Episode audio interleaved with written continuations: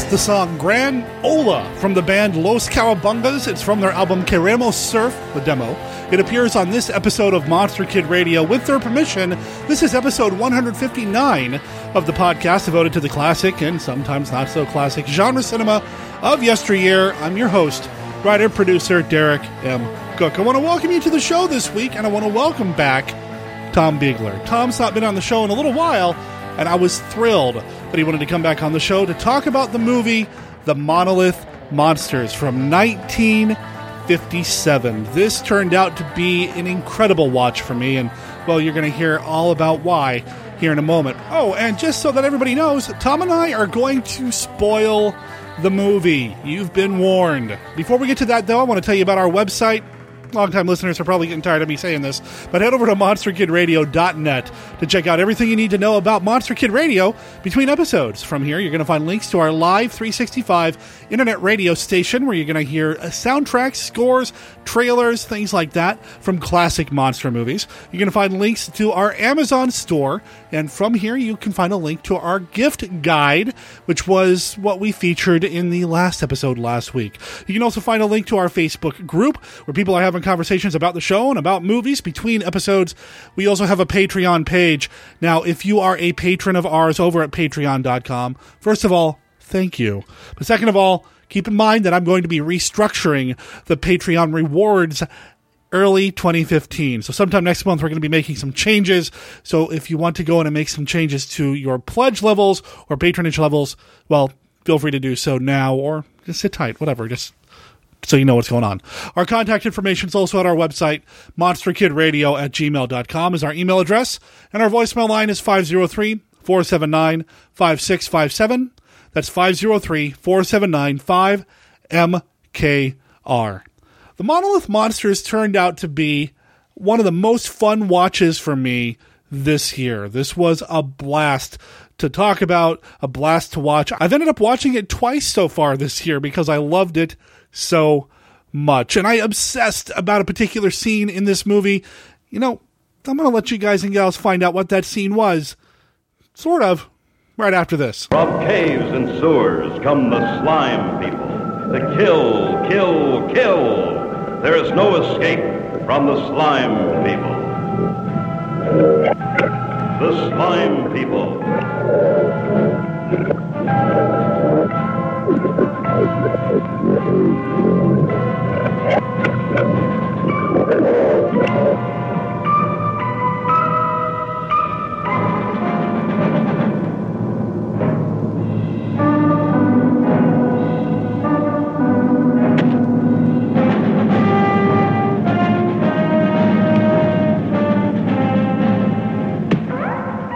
Nothing can stop the horror of the slime people.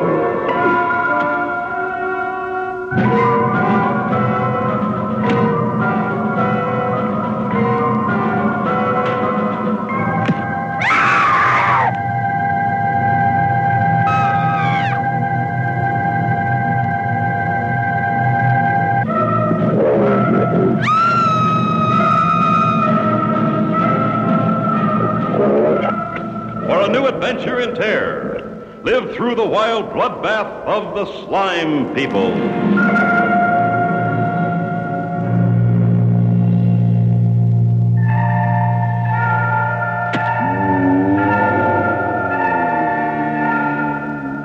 With lust they come, with vengeance and murder. See the nightmare of the slime people.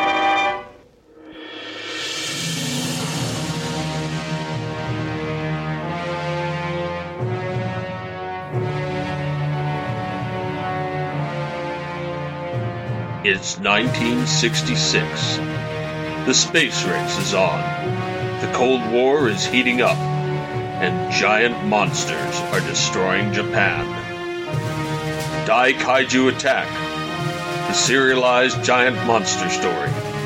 Presented free every week on daikaijuattack.com and sdsullivan.com. Become a member of the Daikaiju Attack group on Facebook. Join the action today.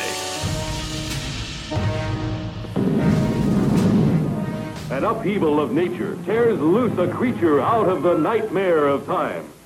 Spawned by an earthquake on the bed of the ocean, a reptilian, earth-shaking beast of the sea. The monster that challenged the world. My tank. My tank. What's wrong? Blake's tank is caught in the undergrowth.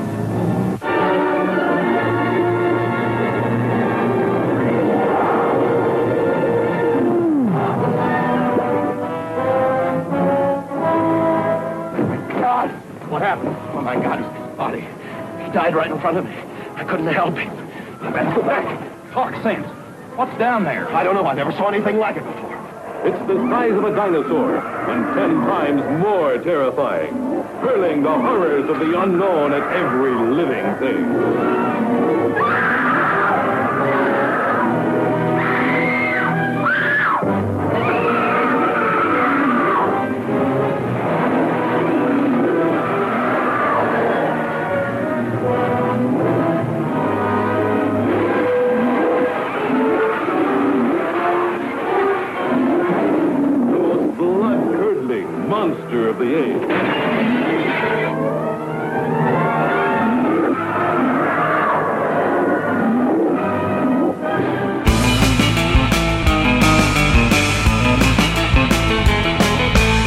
Been way too long since I've had this next guy on Monster Kid Radio.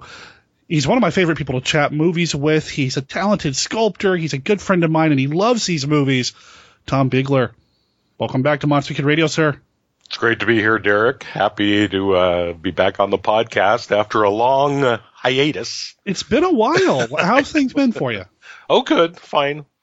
You know, I'm just we're plugging along. Mona and I, my wife. Everything's good. Our cats are fine. Our two puppies are fine. So everything's going good. Watching lots of movies. A few, yeah. A few. Well, Monolith Monsters. Well, yeah, I, I would hope so. I hope you watch this one. Yeah, watching a few. There's something about this time of year that makes me want to just curl up, watch these movies, do a little bit of artwork, that sort of thing. I don't know what it is mm-hmm. about, you know, the winter time or the colder weather that makes me want to do that. Other than I don't like going outside. I don't know, but Well, you know, Oregon, we have a lot of rain, which is fine. I'm not complaining and damp. So it's nice. You know, it's good. Mona and I like to snuggle up by the pellet stove and watch something. So I'm imagining you now curled up watching the monolith monster to the warm glow of the pellet stove, curled up with your wonderful wife, just watching this oh, wonderful film. uh, I'm relaxing as we speak, Derek. There, there we go. the Monolith Monster is from 1957. It's a Universal movie, and like a lot of movies that I'm finding out lately, I thought this was one I had seen. Turns out I had mixed this one up in my head with Monster on the Campus. This was a first time viewing for me. I, you'd think that this is something that I would have seen. There are so many movies out there that I'm finding that I thought I had watched or known about and just, you know, brand new for me. So this was great. Well, that would be cool. That's one thing about some of these that I've seen them so many times, you know, because I'm 54, ladies and gentlemen. So, you know, and I've been a monster kid for my whole life, so I've watched these a lot of times. But boy, I, so I haven't seen many for the first time. So that must have been awesome. it was really cool and to come at it I don't know. I'm glad that I watched it now because I feel like I can bring more to the table as a viewer. I mean, yeah, I'm a little jealous maybe of people who grew up with these movies. You know, people know my story. I didn't get a chance to watch a lot of these as a kid. Coming to it now, though, and being the more, To sound full of myself, a more educated viewer. Ooh. I'm not trying to, you know, make me, well, well you know, no, I'm a scholar. And I'm, you know, I'm not like that at all. Just bringing my experience to a movie like this, I can really appreciate what they were doing with it and a lot of the story elements that may have gone over my head if I had watched it when I was a little kid. Mm-hmm. Because there's a lot going on here that I am fascinated by. There is, and it really the story stands up even today. I mean, uh, uh, unlike a lot of things like the slime people or a monster challenge of the world with a giant slug that's supposed to conquer. Now, that one I know I've seen. I know for sure I've seen that one. That's a good one. Tim Holt. Mhm. Mm-hmm. But the story in this is, you know, it's viable today because, well, we'll get into the story, but it's, you know, a meteor crashes and then terror ensues. And I was gonna say, I think it holds up because it's not a man in a suit. And, you know, I love my man in suit movies. I love Creature. I love Godzilla. You know, I love that stuff. But, you know, this is just a meteor. This is something so foreign that it's okay that it doesn't look like something that we recognize. And it does hold up over, eh, over time and scrutiny, I think. It's really interesting that the monsters in this are less like a willful monster and more just, well, it's just another thing. You know, it's mm-hmm. just something mm-hmm. outside of our world. So I was thrilled by it. This is probably one of my favorite movies that I've seen for the first time this year. Really enjoyed it. Now, as soon as the movie started, I did feel like I was at home because it starts with that narration. Paul Frees, who Yeah. who has a huge cow, he's a. I was stunned by all the work he had done in voice acting, and he's he's done about every early cartoon you can think of. He was the uh, voice of well Boris Badenov from uh, from Rocky and Bullwinkle, right? Uh-huh. Was that Rocky? Yeah, Yep. um, he has an amazing voice. Oh, and he's got a huge career. You look him up on the internet and you're going to find things on there. It's like, oh yeah, I didn't realize that was him, but of course it's him. Of course he did the narration in that Hardware War short. Of course he did, you know, all these cartoons that I remember watching growing up for the first time. Mm-hmm. You know, I've seen him in this stuff, and then you go back and look at his career, and yeah, he was doing stuff back in the 50s, the 60s. And I'm sure I've got tons of movies in my DVD collection, probably movies I haven't seen but thought I did, that he's done voice work on. So Don't I'm- be too hard on yourself. well, there. you know, I've got a big movie collection. Uh, but yeah, I mean, it's such a at-home, welcoming voice. You hear that voice, and you're like, oh, okay. Mhm. It's like hanging out with an old friend. He's going to tell me a story. you know, he's typically uncredited in a lot of these things, but still, I mean, to hear that opening up, and then it opens up with footage from another film. It came from outer space, I believe. Exactly, which again, another movie that I know I've seen, and another welcome addition or an old friend again to introduce this movie. And that kind of leads me to another point about this film. This movie's got Jack Arnold all over it. Oh yeah. Heavy type. I mean, he did the story. He was one of the people involved with the story film. But, you know, it starts with footage from the other film that was directed by Jack Arnold. So, you know, again, this has got all the ingredients. It's starting to turn into something that I know I'm going to like. And I'm just a few minutes into the film. You're doing another spin-off podcast, of course, with the creature. Right. And this has another creature, um, not to jump onto another subject. I was going to go there too. Go ahead. But yeah, this is directed by John Sherwood, and he directed one of your uh, seminal movies, Creature Walks Among Us. He's the only other man to direct a creature film other than Jack Arnold. Oh, see, I didn't know that. Yeah, Jack Arnold did the first two creature films, you know, Creature and the Revenge of the Creature. But yeah, John Sherwood did Creature Walks Among Us. Uh, he did that one just before this one, I believe. I think this one was the last film that he had directed. So let's see, this was 57. Creature would have been 56. So yeah. Mm-hmm. So yeah, another connection right there, which again, it's like, oh man, these are all my friends. Why haven't I seen their movie yet, you know? So that was nice to see. You know, the cast, I, I don't see any immediate connections to my Creature series in the cast, but of mm-hmm. course we've got other connections. I mean, Grant Williams, the incredible shrinking man, Yeah, that's one of the all-time classics. Definitely. So we've got him in the film. He's one of the leads. He got Les Tremayne, who's done a lot of, well, non-monster movies, but a lot of monster movies as well. And I think you mentioned the Slime People. He's in that, isn't he? He is. So you've got him in that. You've got a great cast. I love the cast in this. Yeah, everybody is serviceable. Is that a compliment? I don't know. Well, I'm getting into some of the sub. Well, the sub characters, the two doctors, yeah. um, the chief of police, which we'll talk about. was that uh, played by William Flaherty, wasn't it? Yes. Well- and he was fine. It's Yeah. just odd that he seems to uh, be a member of the police force that's so underfunded they can't afford a uh, a badge for him, or a gun for him, or handcuffs, or a police car, or a radio. I, I got the impression that this is a very, very small town. Yet it's so small they've got the Department of Interior set up with an office here. I don't. It, was weird, but no, I, I could see that. I think some of the budgetary limitations may have been shining through there. Sure. Well, I wonder if it's that or, you know, because they had, the state police had badges and everything. I just wonder if it's partially because, and we'll get to it, we're getting into the movie proper already. But Sure. if if because Grant is the hero of the story, that, that they didn't want to push that he was a cop too much. You know what I mean? I, yeah, that does make sense. If you start dressing him up with a fancy police car, guns, badges, and all that, I think maybe subconsciously we'd expect him to be the hero, and he's not the lead. So no, that makes sense. And Grant basically takes over from the onset. One of the first scenes, he basically takes over the situation, and the the police chief is basically just following his lead. That's true. So Yeah, Grant. He, his character's name is Dave Miller, and yeah, Miller. It's his story. I mean, it's his town to save. It's his plan. It's everything that he's doing is is what makes him the hero versus the police chief who. Like it's like he just immediately falls one step behind him. There's not really a power struggle or anything like that, which was nice. I, did, I mm-hmm. enjoyed not having to go through that. It was just like, oh well, Miller's got the plan. Let's do it. Even if it means blowing up the dam, but you know, I don't know if maybe I would have liked a little bit of interplay, but a little bit of a power struggle, maybe just just a somewhere. touch, just a touch. Yeah, maybe. That's just me. I like power struggles. What can I tell you? Do you? That explains a lot about our relationship. A constant power struggle. Game of Thrones. oh wow.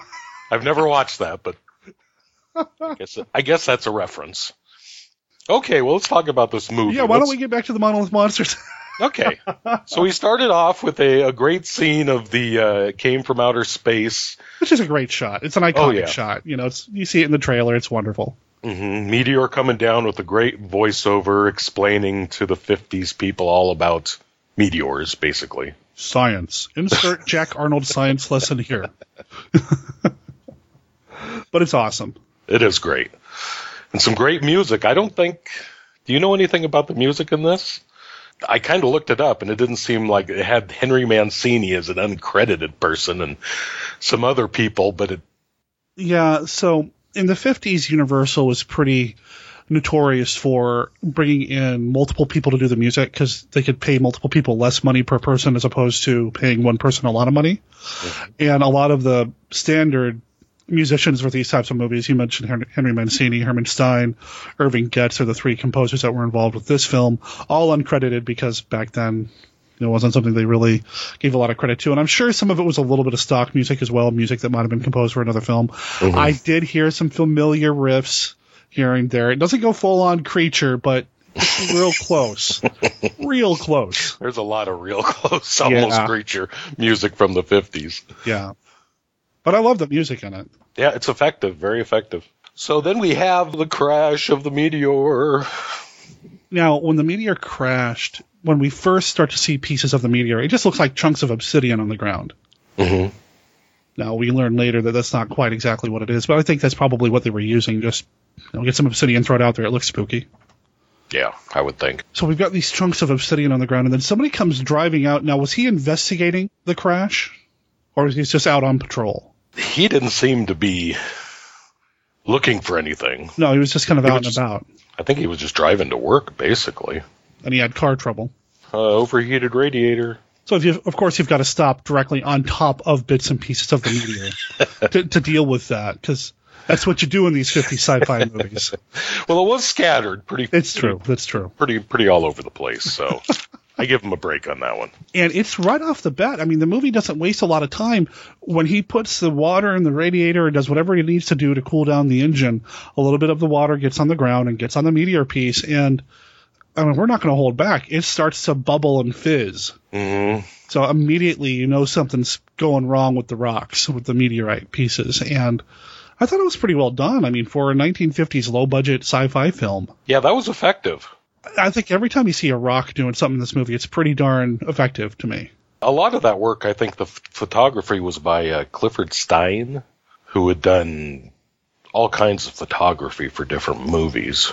Do you have anything on your magic machine? I, I don't. Uh, Clifford Stine, he did the special photography with this. I don't know much about him. I know he worked on This Island Earth, but beyond that, I don't know much more about his career. But if I go on the Internet Movie Database, it looks like he's done a lot. Oh, wow, he worked on King Kong. So You know, he's got a background in this. I've worked on Creature Walks Among Us, so oh, this looks like somebody I need to learn a little bit more about. Well, there you go. There we go. So yeah, I mean, it looks good. I mean, it starts to bubble and fizz. It looks like some smooth black Alka Seltzer. You know, Yum. And Yeah. the music blares, which gives you a an auditory hint, a clue. Yeah. We- you, you know, when that music kicks in like that, you know, this is this is where the monster is. Oh yeah.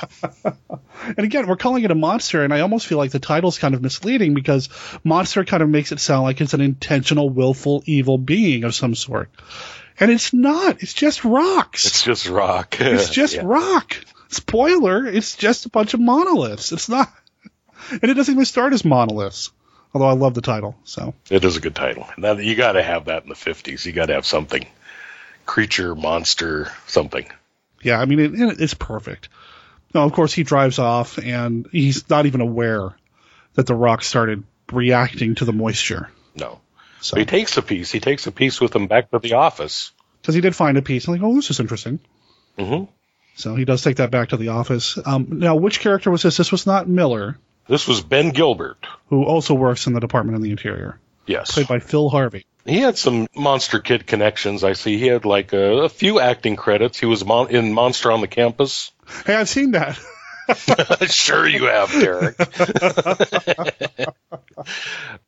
he was in the Deadly Mantis, though. Deadly Mantis, Yeah. Touch of Evil. Yeah, so he's he's done something. And this is uh, while he uh, comes into the office and starts opening it up, cooling it down because we're in a desert town here. yes, I don't know if we mentioned that. This is uh, San Angelo, it is San Angelo. and it is a desert town out in the middle of. Uh, it's fairly remote, which will come into play a little bit later.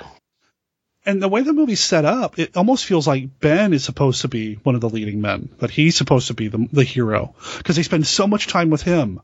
And they have him interacting with the newspaper man, you know, our Les Tremayne character. Mm-hmm. They spend so much time with those two that I felt like, well, we're getting set up for Ben to be the hero. He's not. No. He gets offed pretty early. Spoiler alert. Yeah, he really does. Um, so Les plays the newspaper man, the publisher of the newspaper, um, named Cochran. Mm-hmm. And we know it's a small remote town because he's complaining about it being a small remote town. Nothing ever happens here. There's no no news to talk about. Oh, I found this rock. Maybe that'll be some sort of discovery. Well, we'll see. We'll see. Whatever. It's just a rock. Then he thinks he wants to give up newspaper and become Yeah. a geologist. You guys are always doing something interesting. yeah. We need another geologist in this teeny town. Yes. How hard could it be, right? well, they are going to have an opening here soon. So, That's right. uh, so it's this desert town. It's remote. It's dry. It's arid. But there's a windstorm. It gets really windy at night, and this is where this kind of this Rube Goldberg kind of thing starts to get set up here. He's got the rock on the desk, which is a, beneath a shelf that has some water, which is by the window that's open with the curtain. it goes down a chute, lands on a cattail. I know, right? Cat runs, and then no, yeah, it's it's kind of unlikely, but I loved it though. I mean, of of course that's what happened, and we know that if it gets wet, it's going to do something because we already saw it kind of react to the water in the desert, and of course, that night it gets wet. Now nobody's in the office when this happens, right? Ben wasn't actually in the room when that happened. he evidently sleeps above the office. Right. I guess he has a, an apartment up there. But there is that big chemical reaction, and when he investigates later, uh oh, Yeah, at this point, we don't really know what happens. He just kind of, well, that's the end of the scene, basically. He goes Exactly. down to- he goes down to find out, and then there's probably a musical stinger here. probably. Then the next scene, we have Grant Williams, our uh, real star, pulling up to the office the next morning. right, and that's when we find out that there really is an opening. The town does need a geologist. The effects of uh, Bud Westmore. This uh, this is for those fans of Face Off who know Bud Westmore from that show. You know, he's been around for well, obviously years and years. the Westmores are a legacy. I mean, they are makeup royalty. For better or worse, some would say that he took a little bit more credit than he deserved on some things. But I mean, the Westmores you know, are a mainstay in Hollywood makeup, and I guess he did the makeup in this. Well, he could take credit for this because the makeup's so-so. yeah, you know, that's the one thing. That's the one thing that I really struggled with with this movie. That I don't think the makeup's that good. Yeah. But also, we're, we're jumping ahead again. Are we? Actually, we haven't seen. Well, we know we do see the makeup in this scene Yeah. because they do show Ben. Basically, um, Grant goes to the office, calls his girlfriend, starts to look around for Ben Now the girlfriend he finds out's out on a field trip. On a field trip with her students. Right, she's a teacher in town. Mm-hmm. And when we find Ben, or when he finds Ben, I guess we're supposed to believe that he's been petrified. I don't know if it works. And that's a tough one, you know. To be honest, that's that's that would be a tough one to pull off, probably. Oh, you know, I mean, I, I've seen movies where characters do that. You know, over on 1951 Down Place, we talked about the Gorgon, you know, 1964. It's a Hammer film, and characters are turning to stone in that, and it looks good. Uh, in 1957, or was it released in 57 or 56, The Man Who Turned to Stone, and it actually looks pretty decent there for what it is. Mm-hmm. But I feel like in this one, it just doesn't look natural enough for me, and it doesn't help. And you and I were kind of talking off mic about this the other day. It doesn't help that when you first see the back of Ben's body, he's just kind of standing there. It's just a freeze frame. It's just a still image of him standing there, so that it just doesn't even look natural. And I know if you turn to stone, you're not going to move anyway, but it just there's a difference in picture quality that stood out to me as well. It's the one disappointment I have with this film. It's not a huge disappointment. I mean, it doesn't ruin the movie. I love the movie. Just couldn't have come up with another either way to do it or explanation. I don't know. And really, probably except for you know, it's it's it's part of the movie, the turning to stone, which adds to it, but isn't necessary. I mean, that's not the biggest threat. You could have dropped that. You're right. I mean, the threat is if it rains, you're screwed. Mm-hmm. That's the threat that it turns things to stone as it goes, and only people. It doesn't ever really get into any desert life that it might run into or anything like that. And only some people. and only some people, and only sometimes some of the people, some parts of the people. So, yeah, you probably didn't need that. I Yeah, I mean, I'm sure they did it to bring in characters because you want to, you know, Ben's bought it, but later in the story, we'll we'll we'll get into somebody that's you know struggling with the the curse. that's true, and maybe they had to give Westmore something to do. You know, maybe it was a matter of making sure the makeup department was involved in this science fiction movie, and that's what the people want. So, I don't know. Yeah, I don't know. Ah, either way. So Ben's dead. Ben's been stoned. ben is petrified. Do they really, really never get into why exactly that happens, other than I guess the rocks are drawing chemicals out of the people to do their thing? It's very flimsy science, as if this is full of great science, but it's very flimsy science to me. But I'm not a scientist. I don't. Well, yeah, they towards the end, Grant has a theory about the the silicate. Yeah. If you drain the silicate, which is no, that is not. I, I've looked up some of the stuff just for curiosity on the science of some of the stuff, and yeah, that's not too accurate. Well, silicates are these big looking things that look like burst ravioli that go after Peter Cushing, right? That's right. That's what silicates are. No, Derek. That's what happens when you see too many of these movies, I suppose. You can never see too many of these movies. Thank you. I was setting that up for you. but I'm bump. All right, so back to the Okay. story. One thing I got to say, Yes. which is hilarious to me about this scene when uh, Grant finds Ben, is that uh, he touches him, and Ben, you know, in his petrified state, falls face forward, Uh huh. and Grant doesn't even make an attempt to catch him or anything. He just falls flat on his face. That's a good point. Yeah, no, I mean, you'd think you'd kind of. I mean, I know it's for the effect. It's just it just looked funny because I would hope, Derek, that if I was standing there and I fell face forward, you'd try to stop and catch me. I would hope so too. Yeah, well, we'll see. Next time we're together doing something, you stand Okay. really still, and I'll try to push it forward, and we'll see what happens. Next time we get pizza, There we go. flop. I'll flop down on the sidewalk. Our wives will be like, "What are they doing?" oh, well, no.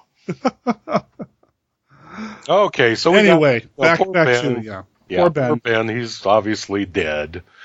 And then the next scene, we get our first uh, introduction to Lola Albright as The teacher, the girlfriend, the teacher, the girlfriend. I have- Kathy, Mrs. Barrett, Mrs. Barrett. or Miss Barrett, excuse me. That's right. Yeah, she is unmarried, as one of the students points out. hmm Don't you love Mr. Miller? My mom and dad love each other and they're married. Mind your own business, kid. That's a 50s thing. What can you do? Yeah. Now Lola Albright, I don't know much about her either. Um, don't know much about what she she had done, uh, any other movies or anything like that. Are you familiar with her at all? Uh, she's done a few things. She did some TV. I know she was in. Uh, I never saw it, but Peter Gunn. Oh, really? Okay. I saw this. She was actually nominated for an Emmy for Peter Gunn. So Oh, wow. I'm not wild about her in this movie. She's okay, but she's just kind of there to push the story around a little bit. Yeah, and part of it, she's just such a wimpy little whiner, and she's Yeah. a weak. She's a weak. She's not one of the strong women of the '50s that we like. That's true. She's no Julie Adams. No, And, and who's yours? Is it Beverly Garland? Is that Bev, yours? Gar- Bev Garland. I Bev like. Garland. Bev. Oh, I, I'm sorry, I forgot. Bev, you and her. We're close. Me and Bev are close. Yeah. or we used to be. But she's out in the desert on a field trip. What kind of field trip is this? Let's just go out to the desert and let them run around for a while. I never had a field 50s. trip like that. don't pick up anything weird looking, kids. If you don't know what it is, don't touch it. and I'm the only adult chaperone out here. And I'm going to get relationship advice from one of my students. Ginny. yes. Well, and she's important, you know. Yeah, she finds something out there that's very important. She finds a piece of the meteor, Yes, and she takes it back home with her. even though she was told not to grab anything. She doesn't know. I guess it just looks like a rock, but she loves her rock. Oh yeah. She she brings it home and she wants to clean it and cuddle it and bring it inside. it's my new pet rock. Oh, Jenny. But other than that, the the scene out in the desert is pretty uneventful. It's just to kind of setup that you know, Miss Barrett cares about her kids. It does kind of foreshadow something, which I I don't know if I'm sure you noticed, Eric, in the movie, where they happen to drive past the salt flats and the salt uh, That's right. processing area, and they It happen does to set that up. they happen to drive past the dam. Actually, in this very scene, while she's coming home, she drives past the dam, through the salt flats, and through the salt processing area, all uh, on her way home. That's a that's a good point. That's a good And they did they did that more than once in the movie where they showed the salt flat kind of like making sure I guess to make sure people understand that, you know. what is the economy of this little town? We've got you know some federal geologists hanging out. We've got a big city newspaper man who apparently doesn't like being here. We've got a small school that can fit in the back of Miss Barrett's car for field trips. But there's a salt mine, there's a dam nearby. It's just it's I don't know. I think the salt is I think the salt mine is it cuz I think they make a reference later or did they already do it that without the salt mine the town would probably be gone by now. So That's true. that must be their Yeah. Their industry. yeah. But we don't spend a lot of time with salt miners or anything like in, in the movie. It's geologists and teachers and a newspaper man who wanted to be a geologist when he grew up, apparently. yeah, I'm giving him grief, but I really like Les Tremayne. So Oh, Les is amazing. He's You know, I, when I looked him up, I couldn't believe, you know, he did a lot of radio, which I didn't know. This is in the 30s and 40s. it makes sense, though. He's got the voice. and he has over 30,000 appearances on radio. Oh, wow. He'd do like 20 some a week sometimes, and it was just amazing. Wow. Yeah, I couldn't believe it. I mean, and just looking at his his film career, he's been all over movies that we love. You know, he was Oh. involved. He did uh, the War of the Worlds, uh, Forbidden Planet. He did some narration on that. You know, he was doing a lot of things that you know are important to us as monster kids. But yeah, I mean, he had one heck of a career. Yeah, amazing. Know, wonderful voice, and I just love him in this. He, he doesn't seem very effective, but he, he's just fun to have around. as a character, what's he really doing? Not much. Well, he'll come into play with his kids of power to deliver. So anyway, we'll get there. Yeah. Anyway, anyway, where are we? We are. We, so we got done with the field trip. Jenny took the rock home. Threw it in the water. Uh, Mom says, "Don't bring that rock in, Ginny." So she throws it in the water pail outside, And as an audience member, we're like, no! and it starts bubbling. Of course. and it looks so cool. We we know that Jenny's family is done for at this point. I mean, it's this is bad because we saw what happened in the office or the aftermath of what happened in the Mhm. office, and that was just a little tiny rock. This was like a big rock the size of Jenny's head, practically, that she dropped in the bucket and just walked away. She didn't think to, you know, she just looked over her shoulder to see it bubbling and said, "Mom, look," you know. Nope. Jenny doomed her entire family. Ooh, now she can live with that. live with that pain. Just made this movie a lot darker than I meant to. Ooh. and that's the last time we see Jenny's family. Basically, we'll see a Ginny later, but we'll get yeah, yeah, yeah, yeah, yeah, yeah, yeah, yeah. there. Anyway. So next, we're we got a big meeting at the uh, doctor's office for the autopsy on uh, Ben. Right. This is a, this is where we get to meet the sheriff. Yeah. Uh, and Les is there, of course, the paper. He's pretty confused by what happened to Ben. I think. And everybody seems so disappointed that he can't figure it out. It's like, come on, he's a small time doc- small town doctor. Cut him some slack. You, you just got in a guy who's turned to stone. Why'd it happen? I don't know. We're going to send out for an autopsy. And everybody's really confused and flummoxed. And you know, the newspaper man wants to write about it, but no, you can't do that. You'll put the city city in a panic. I mean, it's good to see everybody kind of get together and have the the meeting to kind of move the story forward. But Mm-hmm.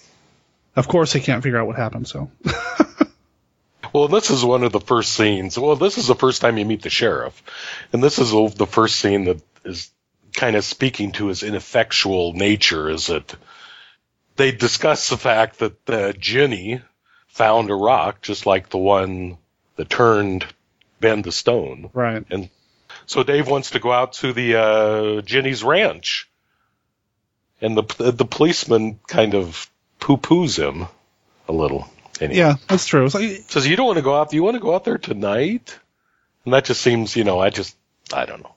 No, I agree. It seemed very like, uh, this is a lot of work. You know, I don't want to do it tonight. And And I got kind of a, you know, and I love the show, but I got kind of a Mayberry yeah, tone from this guy. Just his delivery. I mean, not a comical delivery, but just kind of a, a little bit of a doofus delivery, a little bit. this is a sleepy little town. Let's just let Yeah. everybody be sleepy. No, whatever. It's, Okay. it's not. I don't want to judge people. No, but I, I get the impression. I get that same impression. I was going to say that earlier when you were talking about how he wasn't walking around with a gun.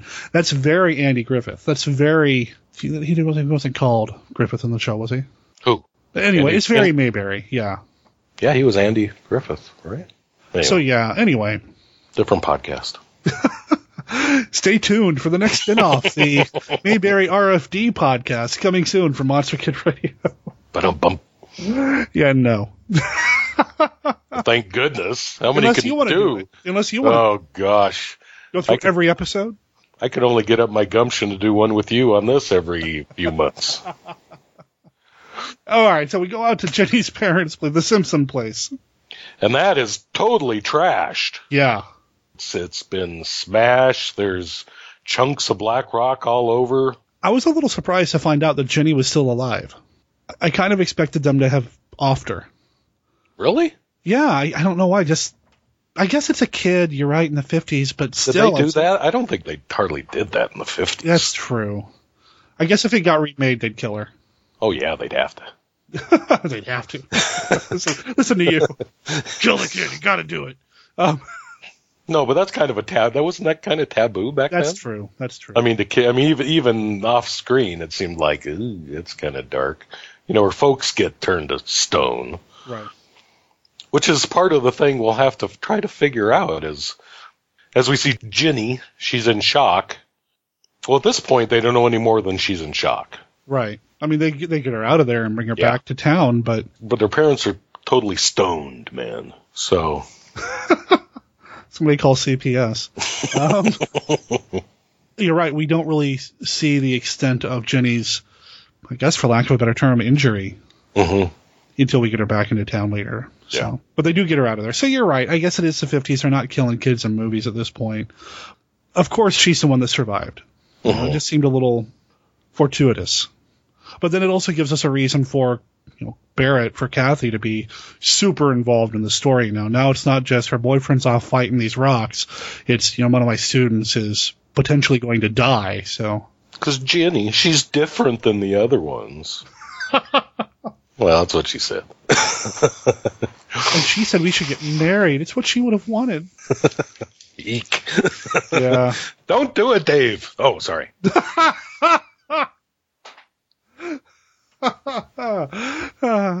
you know our wives listen to this, right? She knows I love her. so they get Ginny back to the doctor, and this I don't have this gentleman's name. He was fine though. I liked him. Well, there are two doctors in the uh, cast listing online, uh, Dr. Hendricks and Dr. Reynolds, and I, I got them mixed up in the movie myself.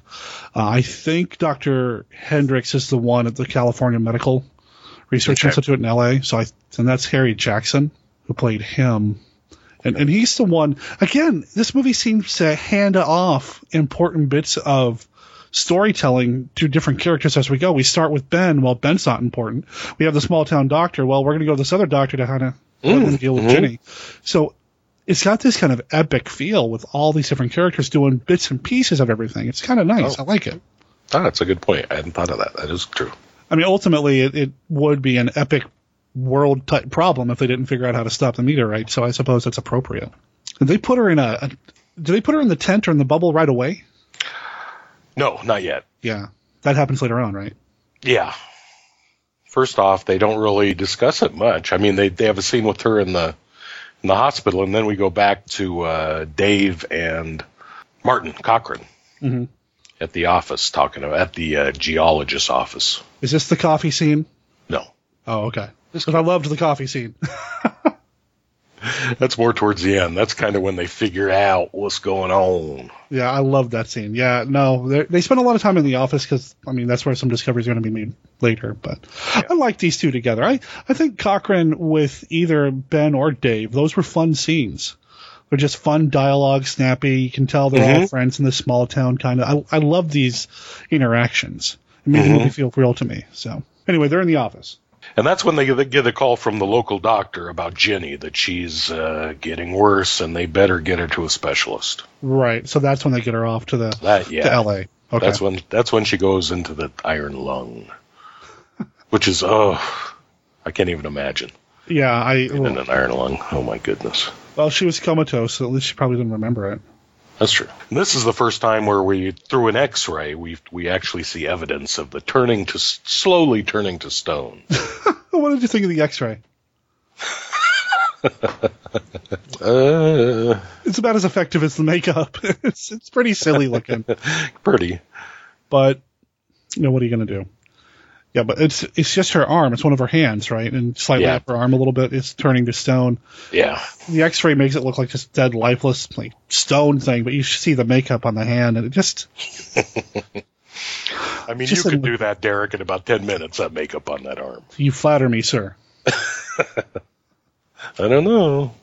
So yeah, it's again, it's the one thing I would have changed about the movie. It's the one disappointment that I have. There are some mm-hmm. rough performances here and there, but the makeup effects of this of the stone turning really kind of bugged me a little bit. Yeah, even if they would have just made it just a teeny bit like something, it was basically just looked like light. Well, it's black and white, of course, but it just kind of looked like what light gray pancake with some darker here and there. Yeah, there was no texture. It's just like, oh, mm-hmm. her arm looks dark. Yeah, There was no te- if they had given it a little bit of texture or something, then maybe I would have bought it. But it just felt like they darkened up her skin a little bit. Mm-hmm. Well, this I was just going to say this is one of the scenes where I'm become not a big fan of. I'm Lola Okay.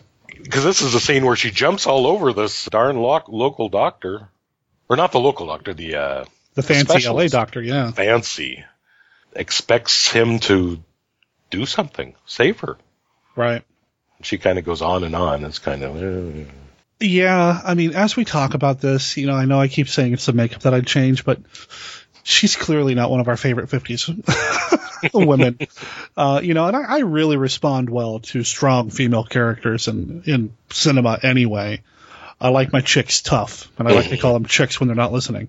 yeah. I like yeah, they'll, they'll kick your butt. yeah, no, I mean, I like my women to be strong women, and that's why I like Julie Adams and Creature, and you know, Bev Garland's amazing, and you, you know, you see movies like this, and you really just want to kind of shake her and and tell her to get it together and remind her that she doesn't have to be this panicky, freaked out. I don't know. She's not my favorite character in the movie. and she's just written as kind of clingy and you know, and it's it's not her fault, of course. She, No, I don't a think bad so. actress, No, I think as the actress, it's fine. It's what she was given to work with. Mm-hmm. and that's just often women were written in the fifties, I suppose. But you know what's interesting now that I think about it, the director John Sherwood did The Creature Walks Among Us, and the female character in that is kind of stuck in this weird love triangle kind of thing, and a loveless marriage, and I wonder. I don't remember her being very well fleshed out either in that. That she's just kind of a cipher or, or a plot point for the creature and a couple of the scientists to kind of lust after. And maybe Sherwood just didn't know how to direct women. I don't, I'm, I'm not to get too bold about it, but I don't know. Or maybe he was having troubles at home. acting out in his directing. I don't Sure. Maybe. I don't know. Could be. Who knows? Either way, he's no longer with us, so we can't ask him. So we're just going to start making accusations about his relationship with his mother. and uh, no. anyway, no, I I, agree I love him. though. He's done so many good things. I don't know. Yeah, no, I agree. I love Creature Walks Among Us a lot. I think it's underrated, but that's for a different podcast. Uh, anyway, Kathy freaking out wants the doctor to do something. She's just not a very likable person at this point. I mean, I get being overly concerned about Jenny, who no longer has parents at this point. I think she had designs on those kid from the beginning. she swooped in pretty quick on that kid, don't you think? Yeah. Now that you say that, I wonder. You know, it's three months later after the events of this movie. You know, Jenny and Dave are married, and they've. I'm sorry, not Jenny. wow. yeah. Lola and Dave are married. They've adopted Jenny. The newspaper man finally had something to write about. Everybody's happy. Yeah, for that. Anyway, so she's turning to stone. This is when a little after this we get introduced to one of Dave's old professors, I believe. Yeah, uh, Professor Flanders, played by Trevor Bardette. Again, bringing in another character, uh, you know, at the halfway point, it feels like they're bringing in somebody else, which again lends to this epic feel for the film. This college professor now becomes part of the team. Mm-hmm. And Bardette did a lot of westerns, and he looks like a guy from a western. He does. He has a good mustache. yeah, he does. And he kind of plays, you know, through the throughout this movie, he kind of basically plays a mentor to Dave. It's another one of these character relationships that I really enjoyed in the film. All the men have great relationships in this movie. Mm-hmm. And considering there's probably only there's really only one woman, I guess she doesn't she doesn't she doesn't have anybody to hang out with. I don't know, but yeah, no. Professor Flanders is great. I love his mustache, and I love the character interactions between him and Dave. You're right; it's immediate. It's a mentor thing, but there's also a level of respect between the two Mm-hmm. as they're going through this, trying to figure it out. Now, at what point do they figure out that it's a silicon thing? Silicon. Well, the next scene they go to um, back to the Simpson farm, Mhm. and that's where Flanders. This is where he notices. Hey, wait a minute. It's Professor Flanders at the Simpson farm. Wait a minute. Where's Marge? Don't. Okay. Okay, back This to the is- Simpson farm. back at the Simpsons farm. This is where Flanders notices the the soil, the difference in soil. The ones that have been in contact with the rock seem to have all the had all the life drained out of them. I didn't really realize that dirt had enough life in it to bring that. Well, But it's a clue, yeah, and it does get them thinking in the right direction. So now that's they bring it back to the to the office and start running tests and that sort of thing. At this point, is it at their office that they do that? Or they don't do that in L.A. Do they? no, they bring it back to the local office. Right. And that's when they find out that the silicon has been completely removed or drained from this dirt, from the sand. And hey, maybe that's what killed Ben. Uh oh, what's going on with Jenny? You know, And this is kind of an odd part for me because, you know, there is a time element to this because we haven't really talked about it, but Ginny doesn't have long. He said uh, earlier that maybe she had eight hours. yeah, they kind of You know. threw that in there. I'm like, oh wow, that's uh, So she's, you know, so there is an, definitely a, a time element. And this is the part that's odd to me, an odd choice for Dave and Flanders is after they bring the rock back to the office, they decide they have to find this meteor where it crashed. And this is a scene where they could drive out into the desert. They just happen run across the place where the meteor landed right. you know, and there's all kinds of rocks, all kind of meteor debris for scattered for hundreds of yards.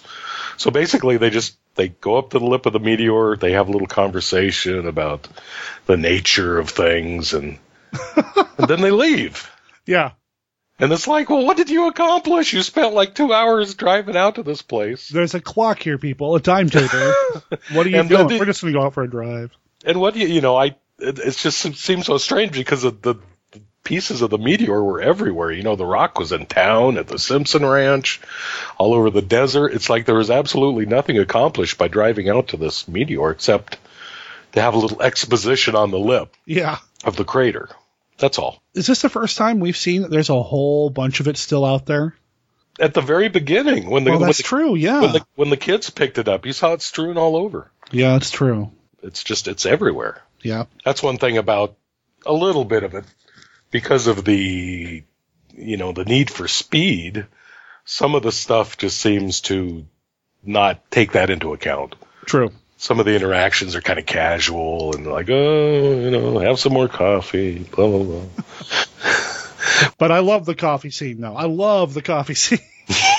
We'll get there, Derek. I You're know, I'm anxious to to get get to that coffee scene. I love the coffee. But right now, we're not to the coffee yet. We're still I- worried about Ginny yeah, we are still worried about Ginny. Because she's still in the iron lung. and and why is she on a timetable? What is? are- it's just spreading. it's spreading, which I don't understand how that works either. Because if the way this is killing people, it's sucking the silicon out of their body.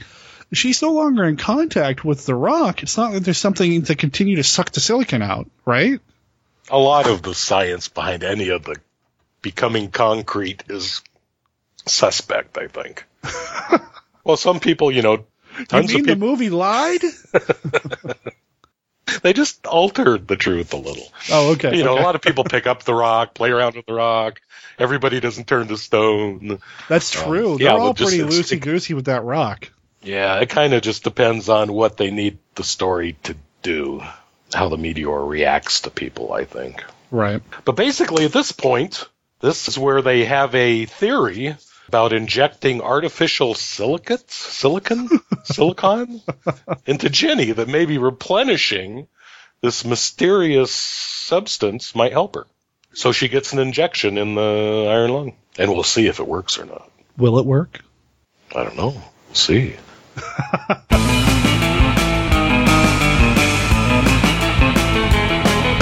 does happen to Ginny? And do I ever get my cup of coffee? Or are you going to have to come back in two days for episode 160 of Monster Kid Radio for the conclusion of my conversation with Tom about the movie The Monolith Monsters? I hope you guys and gals had as much fun listening to us talk about the movie as I did watching the movie. It's always a treat to have Tom back on the show. And you know what? We're just not going to wait nearly as long between Tom appearances next year. We've got some big plans for 2015. Well, I don't want to spoil them now. At least not to the level to which we spoiled the movie The Monolith Monsters. I really hope you guys and gals have seen the film or at least don't mind us spoiling it quite a bit. Okay, in two days, we're going to be back here with Tom for part two of our coverage of the Monolith Monsters. If you have any comments or thoughts about the movie, well, you know how to get a hold of us. We mentioned it at the top of the show. Head over to monsterkidradio.net, click on the contact button, and you're going to find, well, the ways to get a hold of us. So go ahead and do that if you are so moved. In the meantime, remember that Monster Kid Radio is a registered service mark of Monster Kid Radio LLC. All original content of Monster Kid Radio by Monster Kid Radio LLC is licensed under a Creative Commons Attribution, non-commercial, no derivatives, 3.0 unported license. That does not apply to the song Gran Nola. That belongs to Los Calabungas. It's on their album Queremos Surf, a demo. You can find them at loscalabungas.bandcamp.com. Go show them some love. Tell them that Monster Kid Radio sent you. Talk to everybody in a couple of days.